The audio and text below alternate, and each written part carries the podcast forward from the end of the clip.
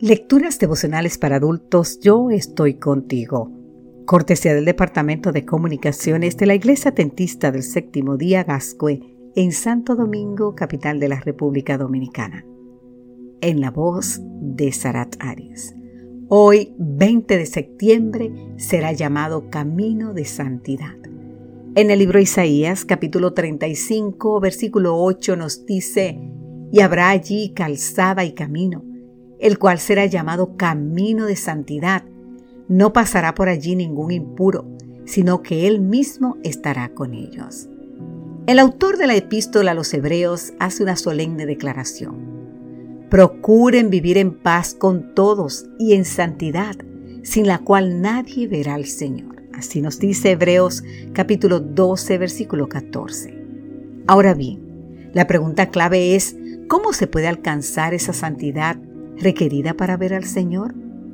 En uno de los episodios de la obra La peste de Albert Camus, Tarot, uno de los personajes principales de la novela dice, lo que me interesa es cómo se puede llegar a ser un santo. Y luego él mismo da su respuesta. Puede llegarse a ser un santo sin Dios. Más adelante en la misma obra, el doctor Hugh le dice a Tarot, para llegar a ser un santo hay que vivir. Tarot se equivoca. No se puede ser santo sin Dios. Y Ryu tiene razón. Hay que vivir para ser santo. La santidad no es un atributo de los muertos. La santidad es una experiencia dinámica que habla, que respira, que se lleva a cabo en el día a día. No serás un santo cuando mueras. Tu única posibilidad de ser tocado por la santidad divina es en vida, es ahora, querido amigo, querida amiga. La santidad es algo que se procura, pero ¿dónde hemos de procurarla? Con el único que es realmente santo, nuestro Señor. Él es que el que santifica, como nos dice el libro de Hebreos capítulo 2, versículo 11.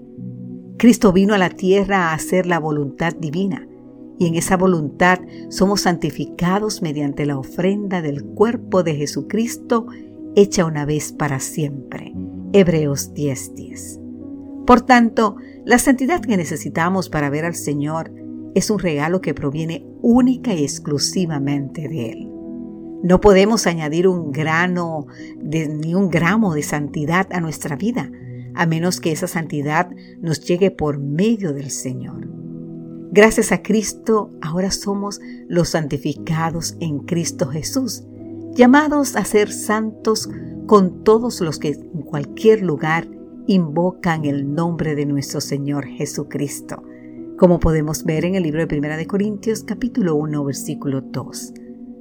Somos santos porque en Cristo hemos sido apartados para pertenecer a nuestro Padre, pero seguimos siendo llamados a vivir en santidad porque estamos enfrascados en una constante batalla contra el mundo, el pecado y la carne.